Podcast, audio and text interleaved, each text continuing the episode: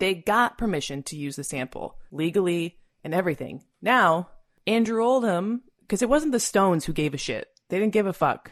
They stole everything from black artists, from other people. They, they, they didn't have a leg to stand on in terms of integrity, and they knew that, you know? So they didn't give a shit. But Andrew Oldham, the little, you know, grubbin manager guy, he is like, oh, just some like garage band from whatever. Sure, use the song, who cares? But of course, Bittersweet Symphony turns into a huge hit.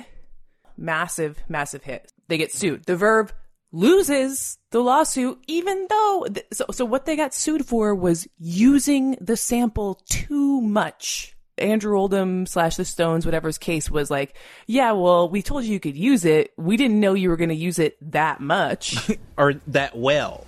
or that, or that, really, that's what they meant was that well. So,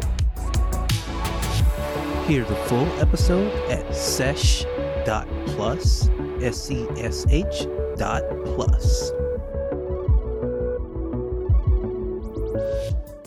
Like what you hear? Want to hear more? Check us out at patreon.com slash struggle session or sesh.plus or struggle session.substack.com for all our public episodes commercial free as well as hundreds of bonus episodes. Thank you to all our listeners for holding us down five years strong.